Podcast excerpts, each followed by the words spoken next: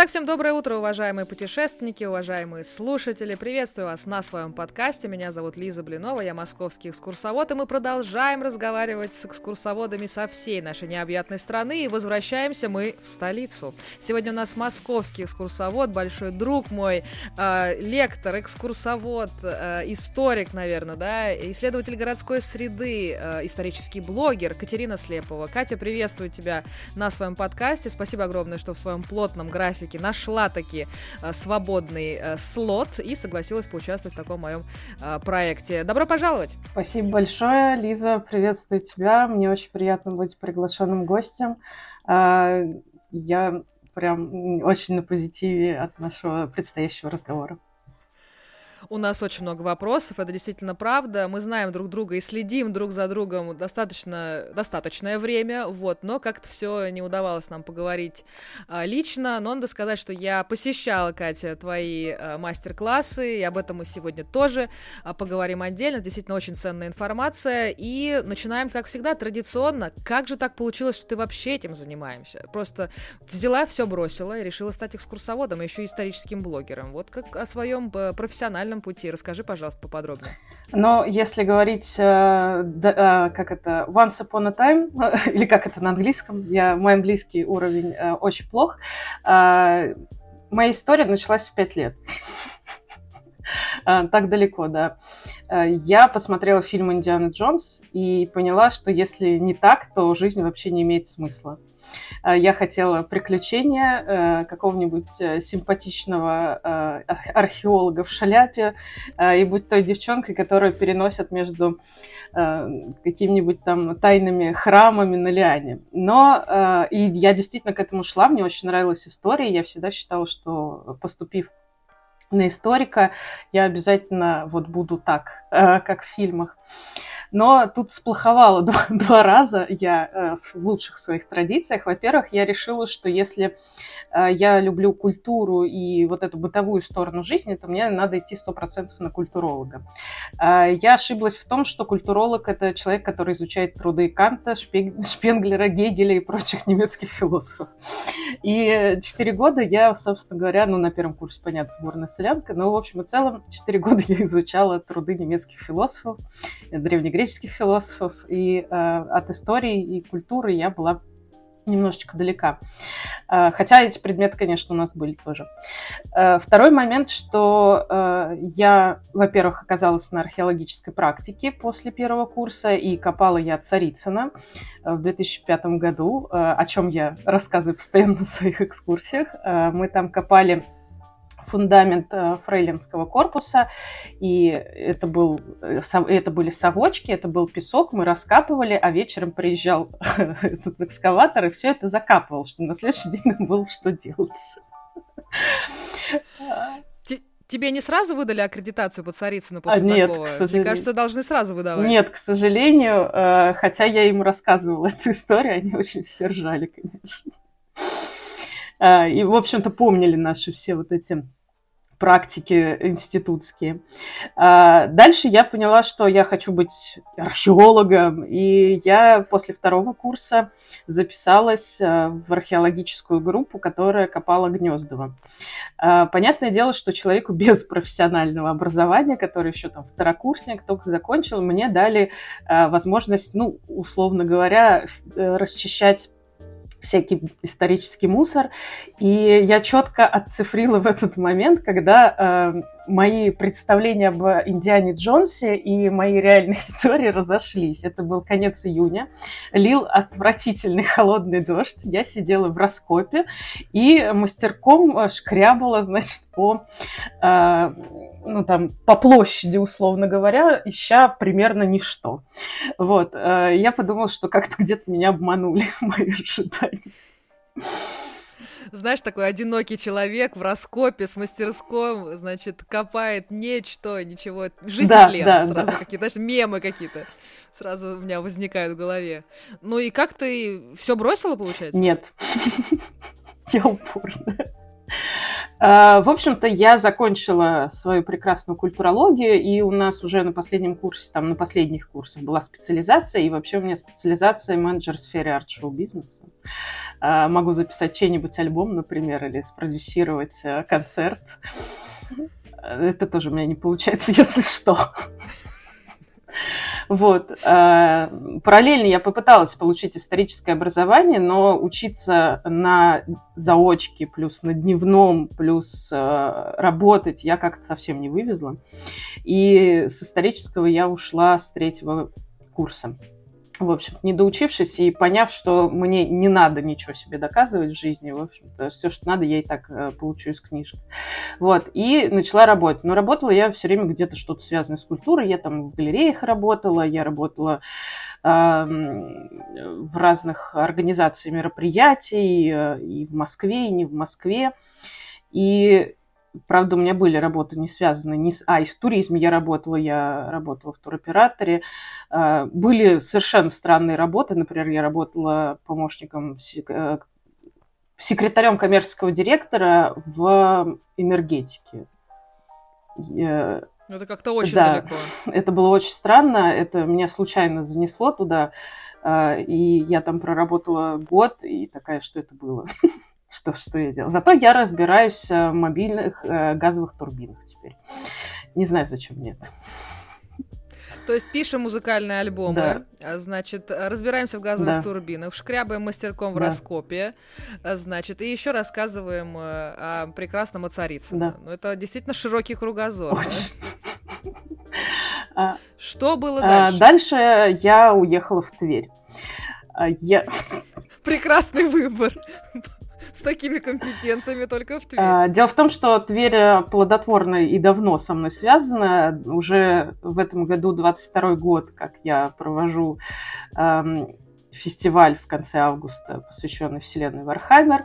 И э, ну, я являюсь а, одним из ключевых э, людей в оргруппе.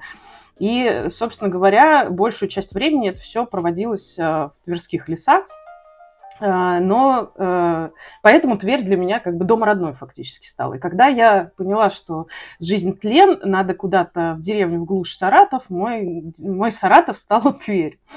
Вот, я уехала туда на выходные, осталась на 6 лет. Чудесный город. Да. Чудесный выбор. Да, и, собственно говоря, там а, я и начала работать, точнее говоря, нет, я отучилась там впервые в жизни на экскурсовода, потому что я не очень знала, что делать.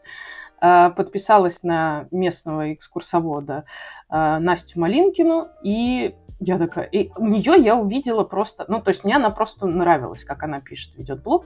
Я у нее увидела, что, оказывается, вот будут курсы от э, Министерства туризма Твери, и, собственно говоря, на них можно пойти и записаться. Я пошла, отучилась, и тут э, в конце курсов, э, собственно, еще не успев ни разу принять, там основная задача была потом начать водить экскурсии обзорные для тех, кто приезжает на теплоходах. Вот, и не успев начать водить всю эту историю, я узнала, что я жду свою старшую дочку, и мы уехали с мужем уже тогда в Твери, из Твери обратно в Москву, собственно. Вот. Взрастив малька, а, я поняла, что я хочу дальше этим заниматься. Начала искать курсы здесь, в Москве. Пошла на курсы. А, то есть это уже старшей дочке было ну, два с копейками года. А, и я через две недели после того, как пошла здесь на курсы в Москве, узнала, что жду второго ребенка. Еще раз да. оборот, понятно. И да, и младшая моя дочка полностью отучилась вместе со мной на курсах э, по получению дополнительного образования на экскурсоводу уже московскую. А, последнюю свою экскурсию я провела за, по-моему, 11 дней до вторых родов. А, это была аферистика. Люди знали об Конечно, этом? Конечно, у меня живот там нос подпирал уже. Причем очень интересно, что на тот момент, я когда ушла в первый декрет, я начала вести блог. И на тот момент у меня был очень крупный блог, у меня было около 65 тысяч подписчиков уже на тот момент. И э, я, естественно, выставляла свои фотографии с экскурсии, и однажды мне моя подписчица прислала э, ссылку на пост в каком-то паблике ВКонтакте, где писали, что вот, э, типа, известный блогер вынуждена от голода водить экскурсии беременной. То есть там, ну, такой вот, вот слезливейшая история, как несчастная женщина водит. На пропитание. Да, да, да. Просто. Это было очень, очень смешно, конечно. Ты помнишь свою первую экскурсию? Конечно. Это было ужасно. Что пошло не так? Как это было? Что это за люди были? А, ко мне пришла коллега моя, Алена, а, которая Алена пойдем гулять а, с мужем Пашей. Мы с Аленой тогда не так давно начали общаться и переписываться в Инстаграме. Алена тогда тоже начала вести блог о Москве. И пришла моя вторая подруга Настя, тоже из инстаграмной, скажем так, моей жизни. Вот, и, э, собственно говоря, три человека было. Я вела экскурсию по Варварке. Э, у меня была тогда еще мягкая папка для файлов, э, такая на скоршевателе. Я нервничала так и крутила ее в руках, вот, как бы скручивая постоянно, потому что надо было что-то делать мозг бежал быстрее того, что я говорю, и я ее после экскурсии выбросила просто, потому что там просто скомканные листы оказались. Это было, это было ужасно. Мне кажется, я запиналась, хотя потом, ну, впоследствии мы с Аленой до сих пор общаемся очень близко. Я ей каждый раз, э, когда мы это вспоминаем, я говорю, ну, слушай, ну, это же был трендец. Ну, учитывая то, что там мы плюс-минус вместе с ней начали водить, эм, и сейчас с опыта там э, прошлых лет, я говорю, ну, это ужасно было. Она говорит, да вроде ничего. Ну, то есть, как бы, тогда она дилетант, я дилетант еще, поэтому выглядело для нас норм. Ну да, передаем огромный привет Алене, тоже за ней слежу. Ее яркие шапки видны издалека, тоже ее очень часто замечаю, люблю ее панорамы, всякие обзоры, так что тоже большой привет. Э, надеюсь, все хорошо и прекрасный позитив э, у нее. В общем, здорово, когда тебя поддерживают какие-то коллеги, да. как-то не э, видят в тебе конкурента, а именно оказывают такую поддержку. Это действительно очень здорово. Слушай, Кать, скажи, вот когда вот в незнакомой компании ты объявила, что ты вдруг экскурсовод. Раньше ты, значит, была вселенная, как называется, Warhammer. Да. Я не знаю, что это такое, но это очень интересно. Значит, раньше ты была реконструктором в оргкомитете, значит, у нас трубы, арт-альбомы и так далее, а теперь ты экскурсовод. Вот как люди реагируют? Вот в твоей вот какой-то, в твоем окружении, либо в незнакомой компании. Были какие-то неожиданные реакции? Честно говоря, нет, потому что э, у меня основная моя масса э, всех друзей это либо э, люди, которые занимаются э, живыми ролевыми играми. Э, сейчас все представили себе уже плетки, костюм горничной и прочее. На самом деле это, по сути, театральное действие на природе, в каком-то, э, там, не знаю, месте другом, и люди играют в театр сами для себя. Ну, вот это если совсем грубо. Э, это всегда было не то, что неформальным увлечением, это было неформальным увлечением даже среди неформалов. Э, второе мое хобби – это историческая реконструкция. Вот те самые странные мужики с мечами, когда это все начиналось, это были, естественно, подростки. Сейчас это люди там, ну, уже в массе своей 30 плюс. Хотя приток в любой хобби, конечно, есть и молодежи, но основной косяк, он двигается э, как бы с возрастом в сторону уже пенсии. Вот.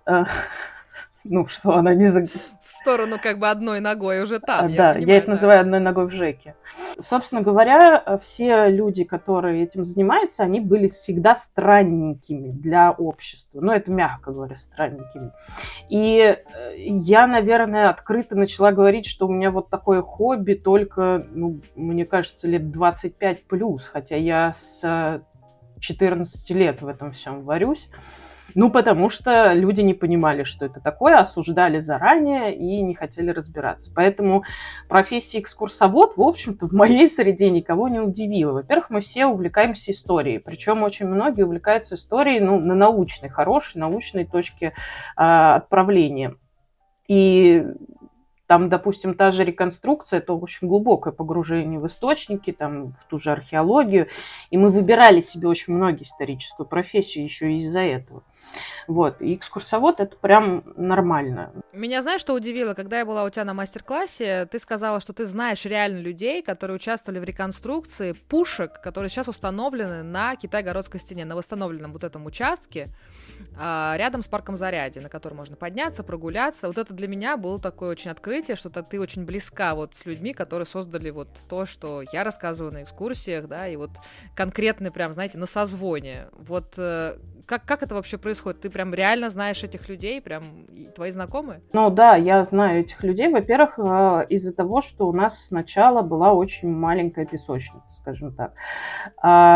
Потому что все друг друга знали, было, ну, в Москве, мне кажется, ну, тысячи человек было максимум. Мероприятия проходили э, 300-500 человек, это считалось гигантскими мероприятиями. Сейчас то мероприятие, которое я делаю, это 1700 человек. Э, у нас самое большое мероприятие, это 2500-2700. Фестивали уходят ну, к 5-10 тысячам может уходить участников. Вот.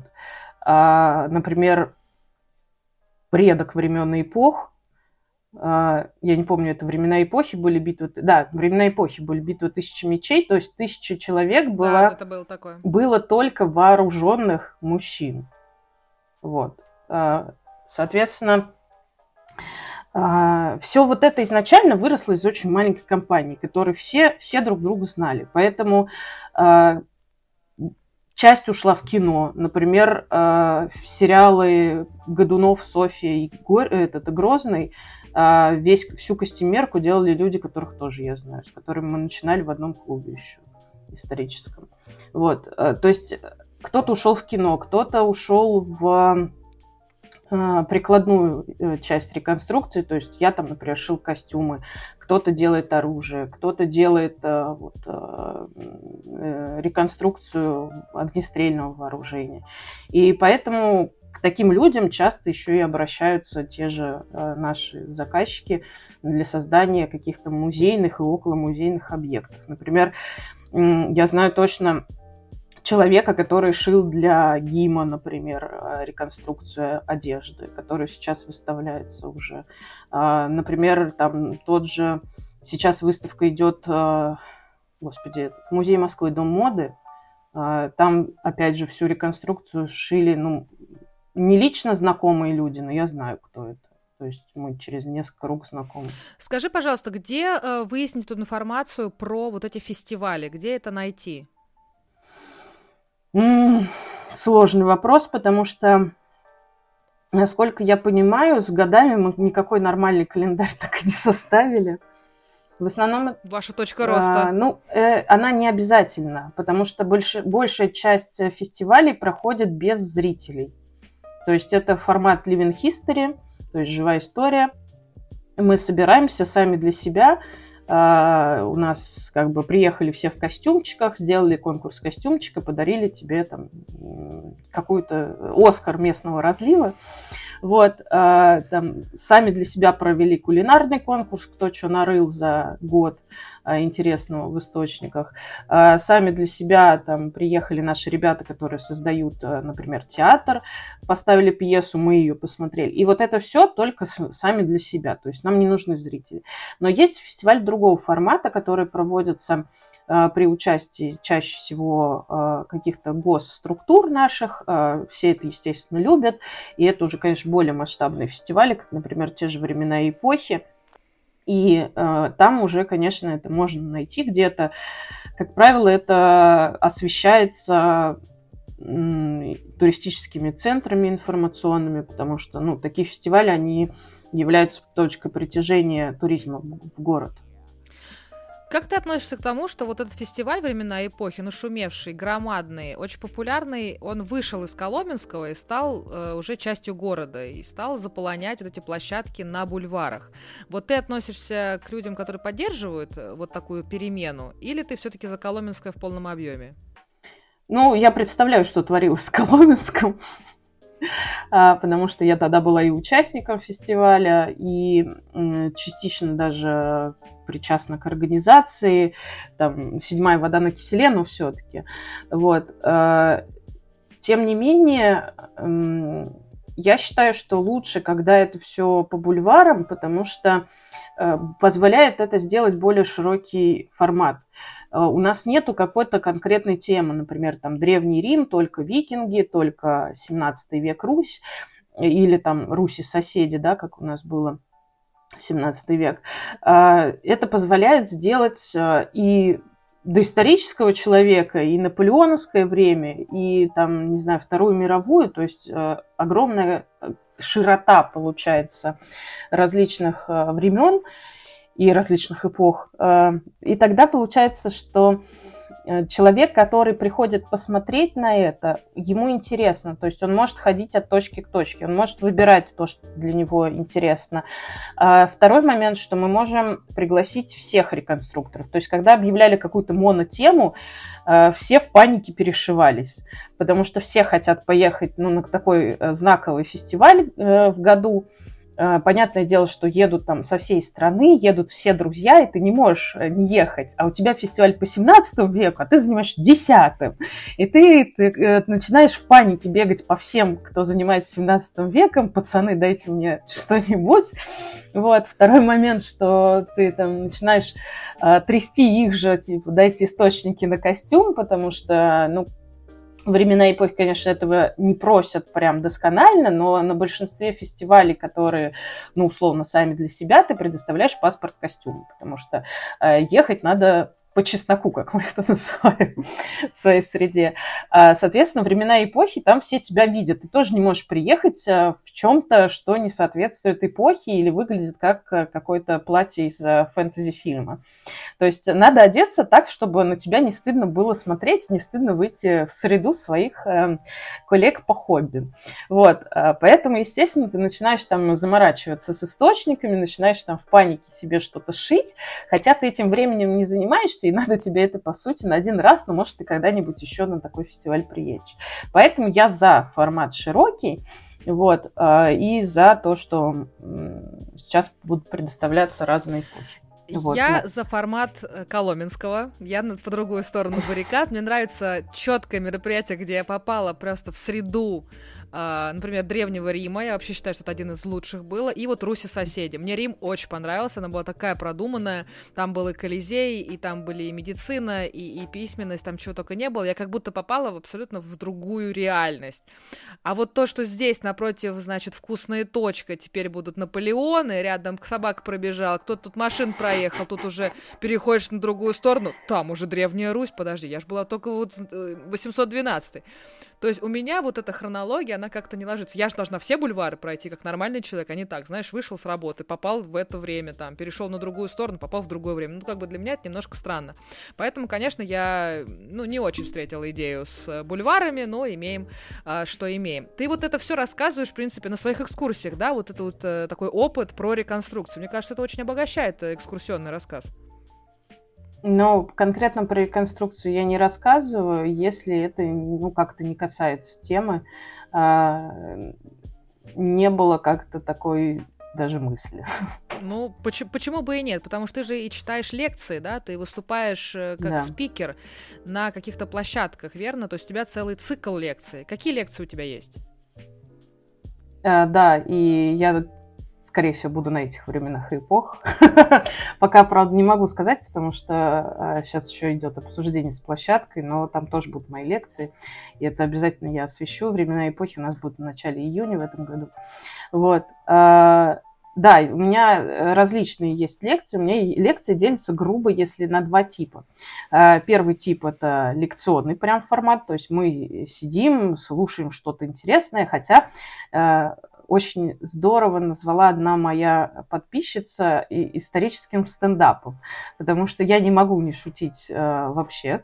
Э, я, у меня довольно такой э, странно ассоциативный юмор, то есть э, история про полиэтиленовый огрызок, например, это моя нормальная ассоциация. Э, и, соответственно, я вот эти ассоциации всегда вворачиваю и очень много говорю в лекциях о том, э, как пересекается современная какая-то реальность и э, реальность историческая. То есть провожу аналогии, чтобы было людям ну, как бы проще воспринимать и интереснее это все, естественно, делает богаче саму лекцию. Но принцип простой. Я стою, вещаю, за, мной, за моей спиной показываются картинки. Э, второй вариант лекции – это когда э, у меня есть какие-то предметы. Я человек э, как говорит моя мама, что, видимо, я буду те, той, той бабкой в старости, которой квартиры не могут внуки зайти потому что там будет куча всего. А, но, слава богу, просто так из помойки я ничего не тащу, хотя из помойки тащу. Я видела, это были э, метро-билеты. Да. А, я покупаю различные предметы, которым, а, ну, хотя бы лет 70, а, это молодняк в моем понимании, но, тем не менее, показываю их людям, и они позволяют э, лучше понять какую-то либо тему или эпоху, э, при этом пощупав предмет, ну, конечно, у меня мало предметов там, условно говоря, музейной, э, музейного уровня, но, тем не менее, большое количество все равно старых предметов в той или иной степени сохранности, которые ты можешь просто пощупать руками. А, ни в один музей, тем более музей керамики Кускова, например, у меня есть лекция по фарфору, мы, мы не можем прийти и сказать, ну-ка дайте мне вот эту чашечку, сейчас я посмотрю, какая она на вес. А у меня можно прийти и пощупать эту чашку у кузнецовского фарфора, оценить, что она там на вес меньше, чем современная чашка костяного фарфора, которую я тоже приношу, а, посмотреть посмотреть под лупой рисунок. И вот такие э, лекции я, конечно, называю э, не совсем лекциями, это исторические встречи. Э, у меня таких пока три и один переходный период от первого к второму типу. Три – это про фарфор, про чай и про жизнь барышни. На жизни барышни я затягиваю радостно корсеты на всех. У меня есть несколько ну, сейчас у меня 8 корсетов различного исторического периода и несколько э, юбочных э, мучений. Это кринолин, фижмы и э, тюрнюр. Вот. И на всех я это надеваю, все радостно фотографируются, смотрят там какие-то дамские предметы, журналы. И вот это тоже очень здорово проходит. И есть переходный тип, когда я рассказываю про драгоценности Романовых. Тут э, спасибо большое господам китайцам. Они сделали огромное количество поддельных тиар. Вот, и я их радостно выкладываю, чувствую себя богачкой, э, даю их всем примерить, все радостно фотографируют. Самые прикольные были фотографии, когда ты в этой тиаре по городу идешь. Э, это моя любимая. У тебя это действительно поднимает мне настроение. Слушай, скажи, пожалуйста, вот у тебя достаточно большое количество подписчиков в твоих социальных сетях. Вот ты как-то анализировала, кто вообще на тебя подписан? А у тебя необычный такой стиль. А, и кто в итоге приходит к тебе на экскурсии? Вот анализировали ты свои, э, свою аудиторию? Вот кто к тебе попадает? И с каким запросом, собственно, приходит? Ну да, э, конечно, как любой блогер, я аудиторию анализирую все время. У меня это стопроцентная практически женская аудитория, мужчин у меня очень мало. Э, у меня аудитория веселая, 25 плюс. Ну, надо понимать, что я действительно такой опять же, по, как сказала одна моя подписчица после моей экскурсии, что э, я нежный гопник в кринолине. Но это мои люберецкие корни. Я 30 лет живу в Люберцах. Нет, больше уже, 34 года живу в Люберцах. И э, это все дает о себе знать, конечно. Культура четких пацанчиков и падиков. Вот. Поэтому э, я не строю себя леди 19 века, хотя часто на экскурсиях я так и одета. Э, я позволяю себе отпускать шуточки любого уровня, даже за 30, не то что за 300. Вот. И, э, соответственно, люди должны понимать, что они буд, ну, могут это воспринимать или не могут. А, бывают, конечно, те, кто ошибаются дверью, но что ж тут поделать? Мы не деньги, чтобы всем нравится, поэтому а, бывает так, что людям не заходит. А, но, тем не менее, у меня есть там стабильный круг тех, кто ходит на все мои экскурсии, на все мои лекции, и людям нравится, и я очень рада всегда видеть знакомые лица, это всегда очень здорово и приятно. Вот, поэтому круг, скажем так, круг э, дам, готовых воспринимать нежного гопника. Лучше не скажешь. Похоже на тост, э, собственно. Да. Вот, вот такой вот. Да. Назови, пожалуйста, вот э, по твоему такому мнению, с высоты твоего опыта, три качества хорошего экскурсовода. Вот что нужно иметь в своем арсенале, чтобы считаться хорошим экскурсоводом? Ну, конечно, знания, потому что если у нас нет знаний, мы не выйдем вообще никуда, будь у нас все остальное. А, во-вторых, эм, харизма, потому что бывает, что человека много знаний, он очень крутой краевед, но ты приходишь на его экскурсии, и он говорит монотонным голосом, он говорит какие-то очень сухие факты без э, чего-то там интересного. Э, это ну, такая э, история, э, когда это не экскурсия, а это обучающая экскурсия. Когда тебе надо дать э, людям знания, а не... Я все-таки экскурсии считаю интеллектуальным развлечением в первую очередь. Э, и поэтому ну, должна быть и задор, и юмор, и какая-то эмпатия, наверное, к экскурсантам. И третье качество – это, конечно, я не знаю даже, как его назвать, наверное, какое-то умение лавировать, а, когда ты можешь выкрутиться из любой ситуации. Ну, начиная от того, что там на твоем привычном маршруте закрыли а, калитку, и тебе надо прям вот ты там 20 минут назад проходила, она была открыта, а теперь все, и тебе надо куда-то вырулить, ты должен понимать это. А второй момент, что люди разные бывают. Ты должен лавировать между людьми, особенно когда это сборная экскурсия, это очень разношерстная группа. Вот, э, поэтому вот это, наверное, умение лавировать, оно важно, но оно приходит, мне кажется, с опытом только. То есть, э, ну, по крайней мере, у меня его не было. Вначале и было от этого очень страшно, и, э, ну, наверное, какие-то даже проблемы создавались из-за этого. А была ли у тебя такая провальная экскурсия, вот, которая тебя очень расстроила, после которой ты не почувствовал какого-то неудовлетворения, ничего? Вот э, что тебя так вот могло расстроить? Были такие вообще ситуации? Неудачные, провальные экскурсии, э, токсичные туристы?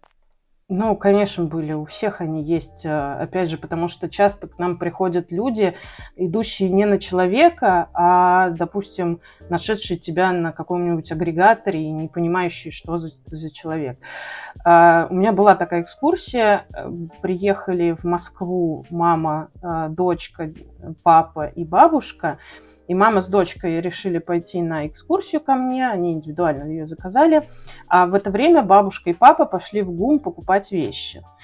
И мы идем по маршруту, в какой-то момент прибегает э, бабушка с абсолютно э, игнорируя меня и говорит что-то про то, что надо быстрее бежать э, шубу покупать на что мама с дочкой, ну, то есть дочка, э, как бы она, понятное дело, не вступает в диалог, девочке там лет 10 было, а мама говорит, что вот у нас экскурсия, мы еще не закончили, спрашивает у меня, сколько времени осталось. Я только открываю рот, ну, в общем, до этого была экскурсия совершенно нормальная. Я только открываю рот, и бабушка такая говорит, да брось ты эту фигню, какие еще экскурсии, там шуба, и просто утаскивает их. И у них э, непонимание, извиняющиеся глаза, у меня так, э, как бы, ну, осадочек. То есть осадочек не столько от экскурсантов, сколько вот, вот э, этих вмешаний в мою экскурсию. Но да, она была такая, наверное, э, довольно сильно эмоционально запомнившаяся мне. И от нее было как раз ощущение некого. Незакрытого гештальта, вот, наверное, так, что я не довела до конца, что у меня утащили экскурсантов, и хотелось э, э, кричать «Подождите, я еще не договорила». Ну это же шуба, это же ну, шуба. Ну, конечно, Какие я не могу конкурировать сомнения? с шубой. Как ты можешь конкурировать? Да никак. Слушай, ты упомянула про закрытые калитки. Это действительно э, важно, не бояться закрытых калиток, общаться с консьержками вредными. Я думаю, что ты этим занимаешься регулярно. И, кстати говоря, на своих вот мастер-классах, которые я сама э, прошла, ты делишься такой инсайдерской информацией, вот как что работает. И, слушай, а тебе не жалко вот этим всем делиться? И было ли такое, что вот как-то ты поделилась, а в итоге эта информация ушла куда-то дальше, и ей неправильно как-то вас воспользовалась э, аудитория? Первый вопрос нет, второй да. Значит, э, почему мне не жалко делиться? У меня это началась еще история с реконструкцией, когда я только пришла, то есть это мне было в районе 16 лет, э, все чахли над информацией. То есть у тебя был клуб, в котором была библиотека. Доступность интернета была маленькая. То есть мне 16 лет было, это какой, 2002 год получается доступность интернета маленькая, и поэтому и доступность какой-то информации маленькая. Поэтому книги распечатывались, и не дай Боже, ты эту информацию передашь кому-нибудь, а учитывая то, что клубов было мало, у них были еще какие-то дележки, условно говоря, территории, а, и какой-то клуб приехал уже так э, красиво пошит, а другой еще не очень красиво, и вот надо быть в том клубе, который красиво пошит. Ну, то есть все добывали информацию, чахли над ней, как Кощей, и не дай Боже ее куда-то передать. Я не понимала, в чем логика, потому что э, я вообще человек очень социальный, и я всегда вижу силу в общности. То есть когда человек один, он, ну, что он может там? Э, это есть какой-то такой, какая-то притча про переломленные палочки, э, что типа одну палочку легко переломить, а много мало. Ну, так же и со знаниями. То есть один человек может мало количества знаний накопить. У него просто нет э, временного даже ресурса банально. А когда это 10 человек копят знания, они э, копят их э, в 10 раз быстрее. И а, например, тот же мастер-класс, я беру район какой-то и, соответственно, показываю людям. Ну, понятное дело, что я это делаю не бесплатно. Это моя статья дохода. Второй момент, что а, я постоянно пополняю мастер-класс за счет кого-то из а, моих участников мастер-класса. То есть кто-то нашел новую штуку, и он ее скидывает в, либо мне в личку, либо в чат.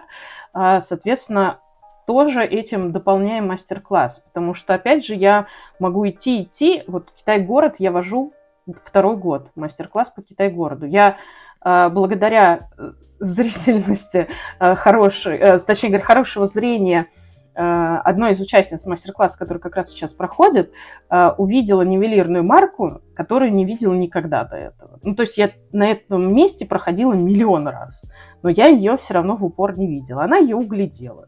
Э, все равно все пополняется. Кто-то скидывает какую-то книжку, и я ее тоже могу не знать. Кто-то делится какой-то информацией, что там, допустим, э, какой-то, ну, возможность контакта, с кем можно там повзаимодействовать.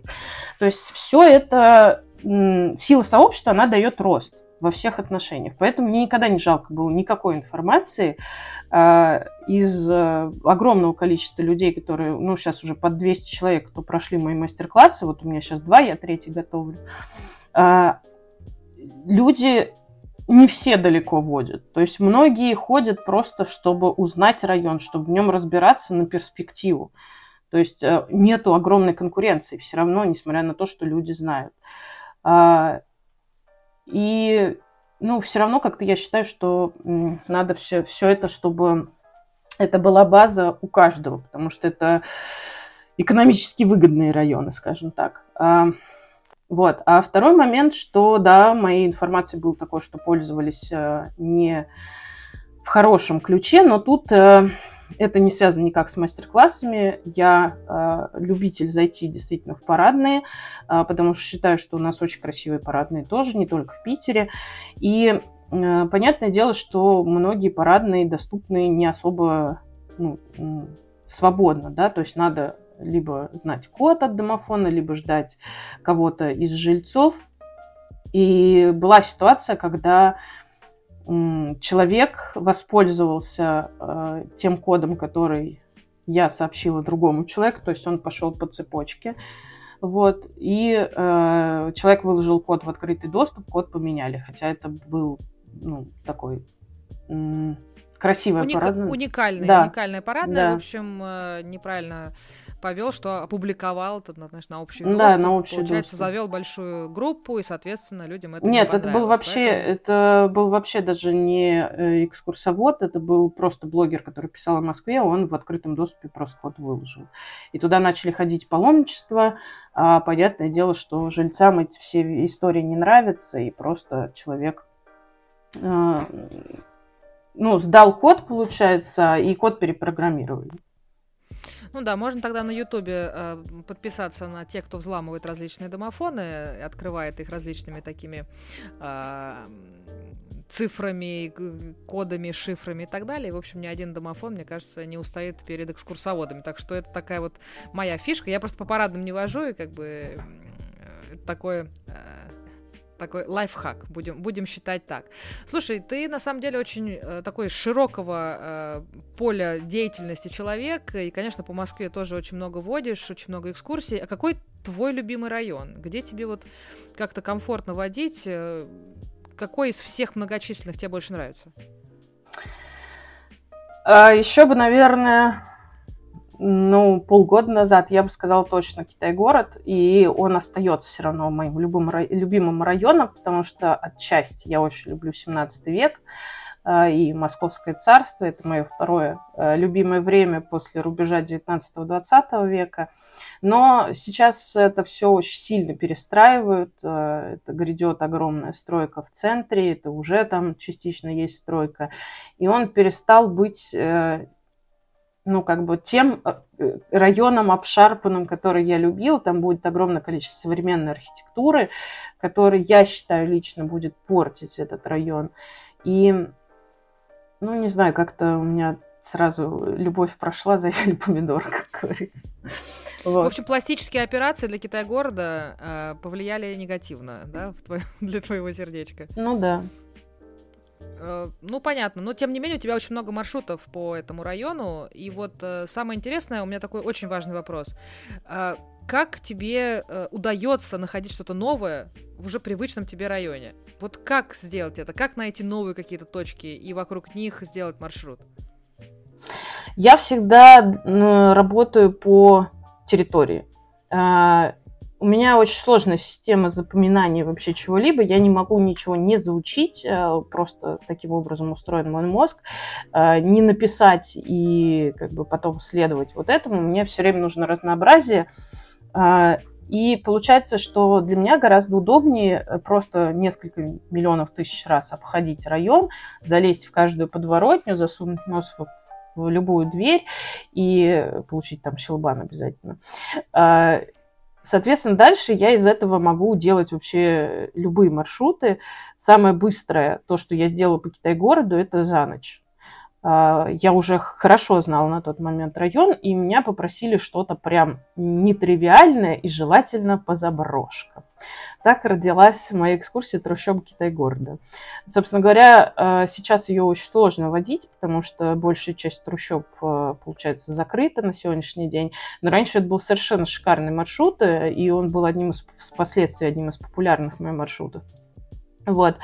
Один маршрут родился в моей голове, и до сих пор, правда, я его до конца не реализовала, хотя канва есть, просто как-то Несколько раз он э, проводился, но что-то пока в моей голове он так не выстрелил, наверное. Это храмы Китай-города, когда ты водишь... Я далека от религии э, и религиозной тематики, даже в рамках экскурсий не касаюсь практически. Но здесь было интересно поднять тему религии именно со стороны общества, то есть э, социальной стороны. Вот, что, э, что были, были люди, которые жили вокруг этих храмов, в чем фишка этих храмов. Ну, его тоже теперь обрезали вот, значительно. Э, и поэтому наверное, он и никогда не родится. Но, тем не менее, это тоже довольно быстро родившийся маршрут, когда мне надо было а, сложить что-то такое небанальное для а, индивидуального заказчика. А скажи, пожалуйста, вот э, многие думают, что по Москве водить очень просто. Очень много достопримечательностей, очень много информации, все это доступно. А вот некоторые считают, что их настолько много, что даже не знаешь, куда смотреть. Вот э, что ты скажешь и одним, и вторым? Вот и как ты считаешь? Э, я, наверное, соглашусь и с теми, и с другими, потому что, с одной стороны, это действительно просто, потому что ты можешь взять один район и сделать себе там десяток экскурсий и жить на этих экскурсиях. Э, и вообще там в соседний район никогда в жизни не выходить. А второй момент, что, например, э, я очень страдаю, что у меня не охвачена вся левая половина Москвы моими экскурсиями, то есть все, что после Тверской и после соответственно, Кремля и ниже реки, для меня пока темный лес, я все время вижу там запрос по какому-нибудь замоскворечью, я так, замоскворечье, я когда-нибудь его обязательно сделаю. Вот. А, и получается, что действительно огромное количество информации, и ты пока физически его переваришь, пройдешь ногами какой-то район, а, у тебя уже уйдет время, ну, понятно, что ты его не упустил ни в коем случае, не в этом смысле, а в том, что это невозможно сделать настолько же быстро, как и получается по другим каким-то небольшим городам. Ну, тут я не беру, например, тот же Питер, а, потому что территории такие же огромные. Вот. А, например, в Твери ты, у тебя та же площадь получается, но это уже весь город, условно говоря. Вот, то есть вот от этого зависит. Почему ты никак не можешь начать за Москворечье? Вот что тебя останавливает? Вот какие-то э, такие, что, какие якоря вообще бывают? Вот что тебе нужно, чтобы сделать за Москворечье, взяться за тяжелую тему. Потому что таких, как ты, очень много. У меня, что ли, таких районов нет? Ну, да полно. Э, действительно, это очень сложно взяться за какую-то новую тему. Я тебе тоже могу сказать, э, то, то ли времени не хватает, то ли материал, то я не пойму, какая-то идея должна прийти какая-то сверху, спуститься. Вот у тебя, вот конкретно за Москворечьем, какие вообще проблемы? А, с транспортом. это, это на самом деле банально, но э, у меня, получается, все экскурсии – это район э, Китай-города э, и чистых прудов, то есть куда я с Выхина со своего могу доехать по прямой без пересадок фактически. То есть э, я все время думаю о том, что я довольно ленивый человек, который просто ленится доехать на пересадками вот, и начать ножками изучать те районы. Вот и, собственно, все. Я когда пришла к этой мысли, я такая, да, Катя, ну что ж. Так мы далеко не уедем, да? Нет. Но, тем не менее, хорошо, ты решила проблему с транспортом. Есть ли какая-то другая э, проблема, которая тебя тормозит? Нет, я просто ленивая. Давайте, уважаемые друзья, мы пожелаем Кате доехать, найти пересадку, э, собственно, с Пушкинской на э, Тверскую, да, на Зеленую ветку, и доехать за Москворечье. Собственно, прекрасный район. Мне кажется, у тебя он заиграет какими-то своими э, неожиданными красками. Просто сейчас появляется очень много таких молодых экскурсоводов, очень амбициозных. Может быть, у тебя какой-то есть профессиональный совет для этих ребят? Бояться, но делать. Я это всегда говорю. А, на днях буквально писала про это пост в своем экскурсоводческом блоге для коллег. А, всегда надо переходить, перешагивать свой страх. А, вот это я считаю, что это заповедь в любой сфере деятельности и в жизни в обычной просто. Когда тебе очень страшно, но ты понимаешь, что вот там, где страшно, а, это там и рост, как говорится, да, а, то, соответственно, туда и надо идти, просто придавив свой страх ногой. Вот. Потому что если бояться, и можно никуда не уйти. И второй момент – это перестать читать книжки и начать водить экскурсии. Прекрасный совет. Перестаньте читать эту альтернативную историю. Мне это безумно... У тебя же есть альтернативная суперэкскурсия. Я все никак не могу до нее дойти. И как-то все время ее про, про Вороню. Вот, поэтому я обязательно дойду. Вот про альтернативщиков можешь отдельно рассказать нашим слушателям, потому что это просто уморительно. А, да, у меня есть такая экскурсия, я ее провожу один раз в год, 1 апреля, вне зависимости от того, какой это день недели. А, я заворачиваю голову в фольгу, делаю из нее шапочку из фольги, вот как в тех самых анекдотах, но чтобы сразу вопросы ко мне или какие-либо снимались. А, самое смешное это было в прошлом году, когда я каждый раз делаю разные маршруты, и половину вообще из того, что я рассказываю, я выдумываю просто на ходу. А, Значит, в прошлом году была прекрасная история, когда я, э, стоя спиной к мавзолею Ленина на Красной площади, в шапке из фольги, напомню. При этом у меня еще э, на шапке из фольги такой розовый цветок сверху. Ну, надо же как-то это украсть, я же девочка. Э, очки, как из анекдотов, которые с толстенными стеклами а, желтое такое канареечное пальто и какая-то, по-моему, зеленая сумка. Ну, то есть я а, более фриковой, чем Жанна Агужар, Агузарова на самом деле выглядела. А, и вот в этом всем прекрасном виде я рассказываю о том, как Ленин э, аккумулирует энергию проходящих в мавзолей людей э, и раздает всем коммунистам в мире. Э, в это время росгвардеец, который стоит за мной, э, значит, э, он, видимо, у него совсем вот смотрит, думает, ну капец, вот, все, уже совсем колпак в девахе уехал. И он просто начинает моим экскурсантам крутить пальцем у виска, показывать руки крестом, что типа нет, не слушайте ее. Я не знаю, то ли он не заметил мою шапку из фольги, то ли вообще за образом он не придал ей значения. Но мои начинают смеяться, просто я понимаю, что не в попад. Я как честный актер довожу, значит, роль э, момента до конца э, отхожу, и они просто, они там задыхаются, у них слезы катятся, и моя, ну там в основном ходит, понятное дело, что постоянные экскурсанты мои, и одна э, говорит, что, типа, говорит, там э, смешнее было смотреть на росгвардейца, у которого была просто капец какая истерика после моего вот этого Ленина, вот. Но я подумала, что Ленин грипп это как банально, это уже и так все знают. Поэтому вот решила из головы придумать эту аккумуляцию энергии и раздачу всем коммунистам в мире. Но у тебя бывают такие достаточно э, любители альтернативной истории на обычных экскурсиях? Мне кажется, что это вообще твоя аудитория, потому что у тебя такой необычный стиль, и мне кажется, что плюс на плюс-то иногда попадает. У меня их мало. А, у меня было четыре раза встреча с а, прям такими адептами альтернативной истории. А, первый раз человек позвонил мне и написал мне и спросил, вожу ли я экскурсии по настоящей истории. Я сказала, конечно. Я бы уже напряглась просто после слова «настоящая история». А, дело в том, что это были прям первые годы моего экскурсоведения, я еще не понимала, в чем, в чем соль.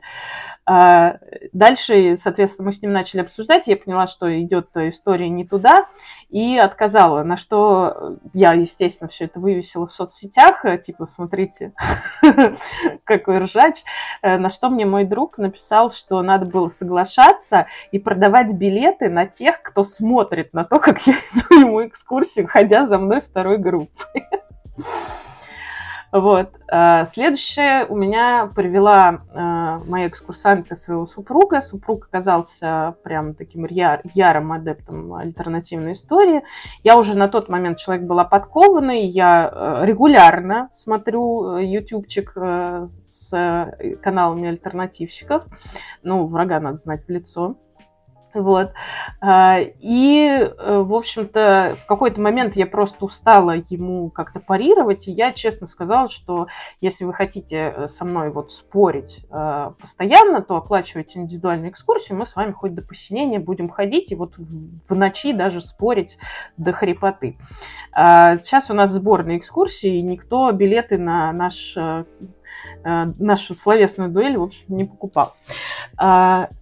А, третий момент у меня тоже был с заказом, а, причем заказ пришел нашей коллеге, а, она об этом оповестила в чате, что типа вот ха-ха-ха, я говорю, давай мой номер телефона. Она действительно дала мой номер телефона, они мне позвонили, но как-то у нас даже диалог э, не сложился, видимо, то ли человек э, понял, что уже я ржу там внутренне, то ли что, ну, в общем, э, там не сложилось ничего. Скажи, пожалуйста, как издалека увидеть альтернативщика? Ну, он будет задавать э, какие-то вопросы. Вот когда человек, э, даже если вы не в курсе вообще какой-либо альтернативной истории, в первую очередь человек будет спрашивать про потоп.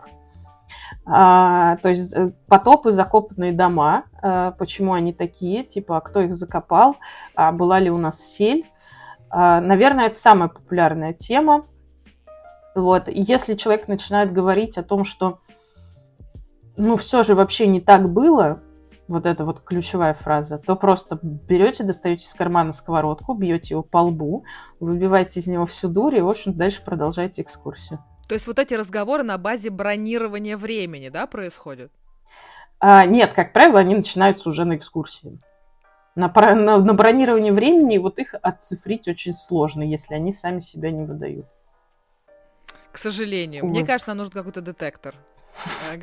Какой-то маркер для того, чтобы издалека рыбака можно было видно. Вот. Ну, потому что действительно это потом будет какие-то неудавшиеся впечатления у них, непонятные ощущения у нас, и, в общем, непонятно, чем мы здесь сегодня собрались, как скажут классики.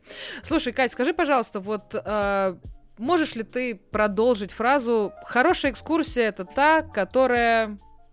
Что? Которая закончилась в 12 ночи, начавшись в 8 утра. Шутка. Мара- марафоны?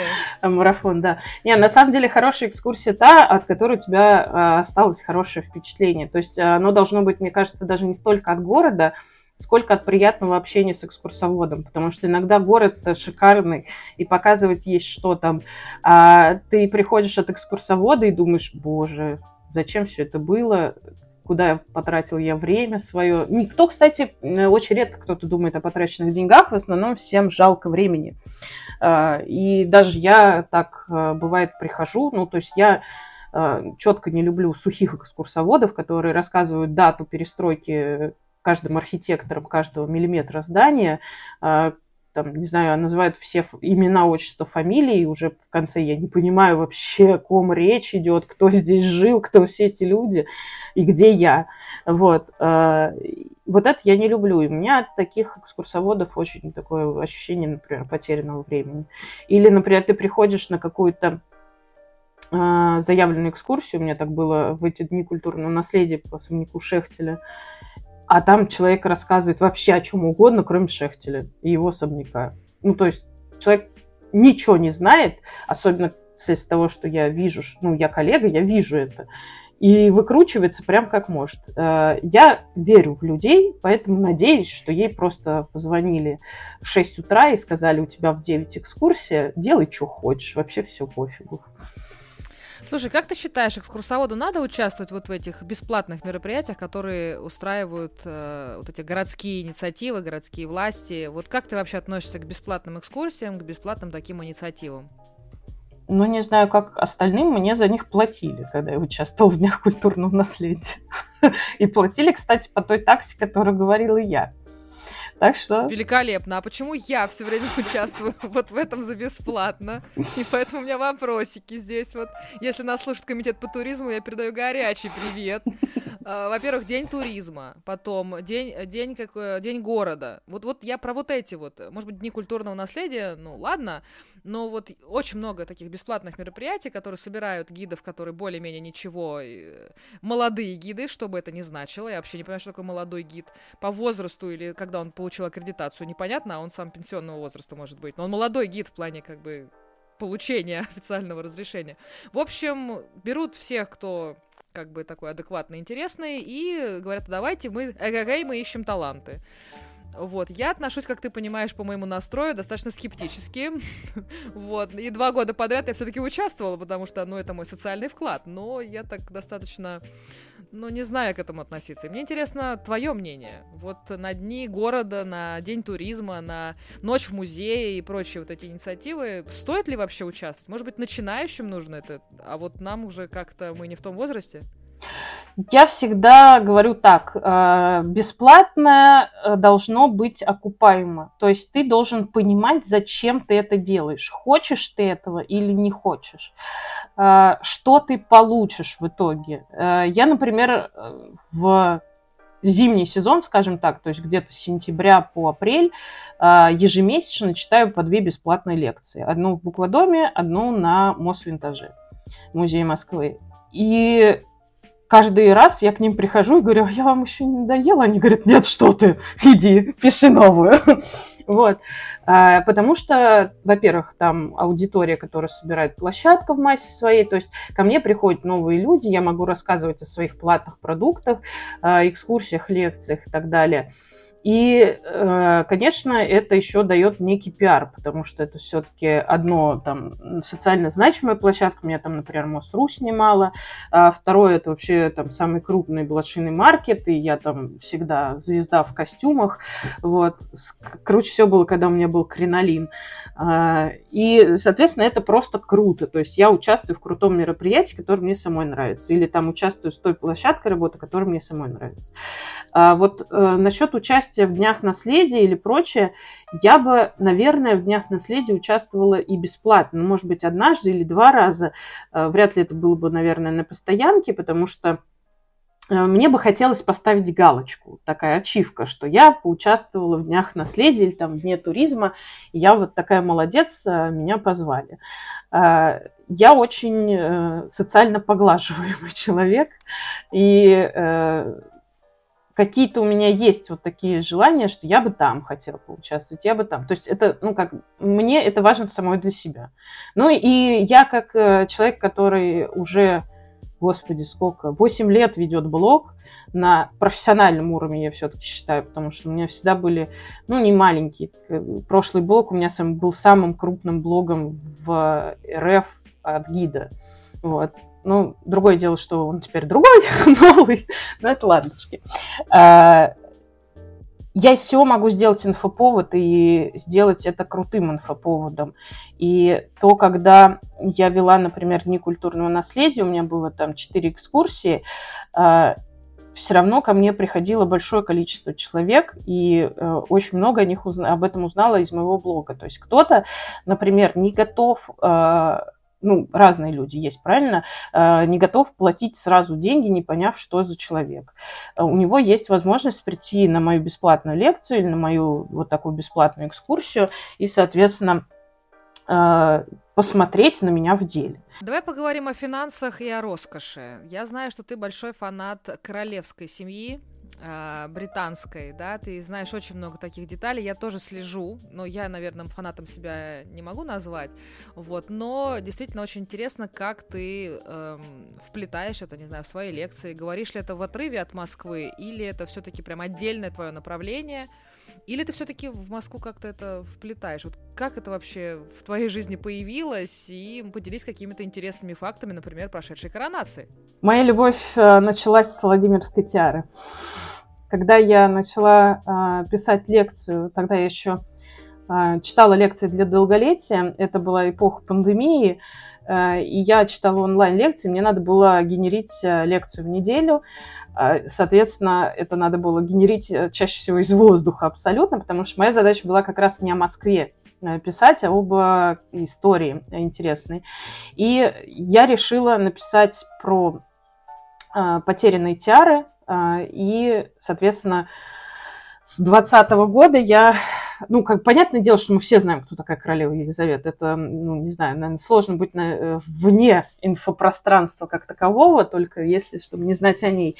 А, поэтому, когда я узнала, что она является обладательницей, ну, на тот момент, а, одной из наших русских тиар, я начала как-то э, так с чувством уважения к ней относиться, что она сохранила этот предмет, он ей достался от бабушки, она его не продала. Бабушка довольно честно абсолютно купила у своей кумы, а, то есть их дети были женаты, а та получила наследство от матери. То есть это такой абсолютно логичный переход, никаких там э, продаж э, гухраном за рубеж не было и прочее. И э, получается, что я начала смотреть историю ее украшений, подписалась на несколько иностранных блогов об украшениях королевской семьи, и на автомате оно получилось, что я за ним всех слежу. Поэтому Елизавета у меня быстро стала баблизой, э, принц Филипп стал дедом Филом. Э, он, конечно, тоже тот еще мой кумир, потому что его фразы это просто ходячий мем абсолютный были. Вот, человек как, как э, написала одна из э, девушек, которая вела на тот момент очень крупный блог э, у королевской семьи в, в Инстаграме. Она говорила, что когда дед Фил скончался, что умер самый толстый тролль 90 уровня. Вот. Ну, действительно, он такой, за словом в карман не лез, и мне такие люди нравятся. Ну, естественно, принц Чарльз, который у меня сейчас стал Карлушей, потому что мы трансформируем. Я их всех так как родственников очень люблю. Вот. Э, и э, Конечно, Кейт абсолютно шикарная, и видно, как ее Елизавета прям растила как будущую королеву. И я вижу э, сейчас там три года уже следя за... Ну, я так прям хорошо за ними слежу, потому что мне это нравится, это мой сериал. А, ну, кто-то Воронных смотрит, я смотрю Винздоров, нормально. Я вижу, как она переняла а, какие-то особенности поведения королевы Елизаветы именно. То есть я вижу, как она ее научила каким-то вещам и как она изменилась даже за, ну, за несколько лет. Ну и плюс у нас дети с ней почти одного возраста последние, так что... Ну... А я замечаю, что очень много от Дианы. Ну, честно говоря, я не фанат Дианы, я, наоборот, фанат Камилы. А, не знаю, мне сложно судить, мне кажется, что от Дианы у нее только украшения. Я предлагаю, уважаемые слушатели, если вас заинтересовала вот эта черта э, Катерины, то, может быть, мы сделаем отдельный какой-то подкаст, где, собственно, какие-то, во-первых, шокирующие э, доказательства о том, что Камила круче Дианы. Ну, ладно, давай-ка поговорим об этом. Мне действительно очень интересно, мне кажется, в свете последней коронации, вот, э, наконец-то случившейся, и как говорит мой любимый блогер, урвала, урвала просто бабка какая-то рядом была, урвала это, наконец-то это... Э, твоя Камила. Вот, я, конечно, фанат Дианы, я посмотрела все, что связано с Дианой, все альтернативные неальтернативные версии, я очень много читала, и я действительно считаю, что это просто великолепная особа, которой очень сейчас не хватает в современном мире. Ну, и если, собственно, вы хотите э, поддерживать этот трек, ставьте лайки, реакции, пишите комментарии. Если вы хотите дополнительный а, выпуск с Катериной на тему Тиар и на тему вообще королевской семьи, мы это сделаем, я думаю, Катя, согласна? Вообще Вели- вели- великолепно. Да. А, самый главный вопрос, как все это связано с Москвой? Вот твое увлечение королевской семьей, это связано как-то с твоими экскурсионными московскими маршрутами? Ты вплетаешь это или это просто отдельный твой вектор? В массе своей, конечно, отдельно. Я э, рассказываю немного о приезде королевы, естественно, на Варварке, когда она открывала э, старый английский двор. Э, и надо сказать, что это ну, небольшой кусочек вообще привязки, но в общем и целом королева имеет право приехать в страну только один раз. Да, и поэтому больше, естественно, она нас не посещала. Посещала и принц Филипп с Анной, приезжали с дочерью старшей, а, единственной. А, и приезжал Чарльз отдельно. Ну, это все равно не так даже на слуху, как приезд, конечно, королевы. Ну и, Катерина, наверное, последний вопрос. Самое лучшее место в Москве. Мы сегодня столько всего обсудили с тобой, столько районов, столько э, деятельности. Самое лучшее место в Москве на твой вкус, э, на, может быть, туда ты приходишь восстановить свое ментальное здоровье после э, боя с консьержками, с росгвардейцами и, и же с ними. Вот что это такое? Наверное, сейчас у меня это Ивановская горка. Я очень э, люблю сидеть э, в Ильинском сквере. Чаще всего я сижу на как сказать, на постаменте памятника Кириллу и Мефодию спиной к ним, чувствуя свою защиту. У них, если кто обращал внимание, от голубей сделан крест с кольями. Вот, поэтому я чувствую, как они меня защищают. От голубей так точно. Вот, э, я очень люблю сидеть Э, в Морозовском садике. Очень люблю сидеть э, где-то э, в районе Сюра, потому что там такая своя атмосфера. Вот, плюс ко всему я Шапшин знаю сюровских ребят. Вот, ну, совсем Шапшин. Но все равно ощущение какого-то своего места, оно такое в Сюре есть. Ну и да, Иванская горка это прям сейчас мое, наверное, любимое место. В общем, уважаемые слушатели, пишите себе в какие-то заметки, куда нужно прийти. Сейчас погода абсолютно прекрасная, сезон в самом разгаре. Кать, спасибо тебе огромное за такую замечательную беседу. Мы столько с тобой успели обсудить, посмеяться, прекрасное настроение. Я желаю тебе всего самого наилучшего, высокого сезона, классных э, туристов, э, светлой головы, новых маршрутов. Я надеюсь, что мы обязательно с тобой встретимся в городе или на твоих мастер-классах. Спасибо. Спасибо, Лиза, тебе огромное. Ты делаешь невероятную историю, пишешь вот ее прямо сейчас, а, даешь возможность поговорить с людьми, а мы все поговорить очень любим, что уж мы выбрали такую профессию. А, я желаю тебе развития подкаста, чтобы он, а, во-первых, вышел в какие-нибудь супер топы подкастов нашей страны, чтобы его обязательно транслировали как крутой проект на всех вообще экскурсоведческих, не знаю, как этих э, семинарах, э, турах, потому что я считаю, что ты очень крутая, вот, и желаю, чтобы у тебя вообще все шло только по накатанной, и, конечно, консультанты радовали, и э, день, деньжищи приезжали вагонами. Прекрасно, звучит как тост. Давайте, да. собственно, на этом с вами завершать. Спасибо и до новых встреч.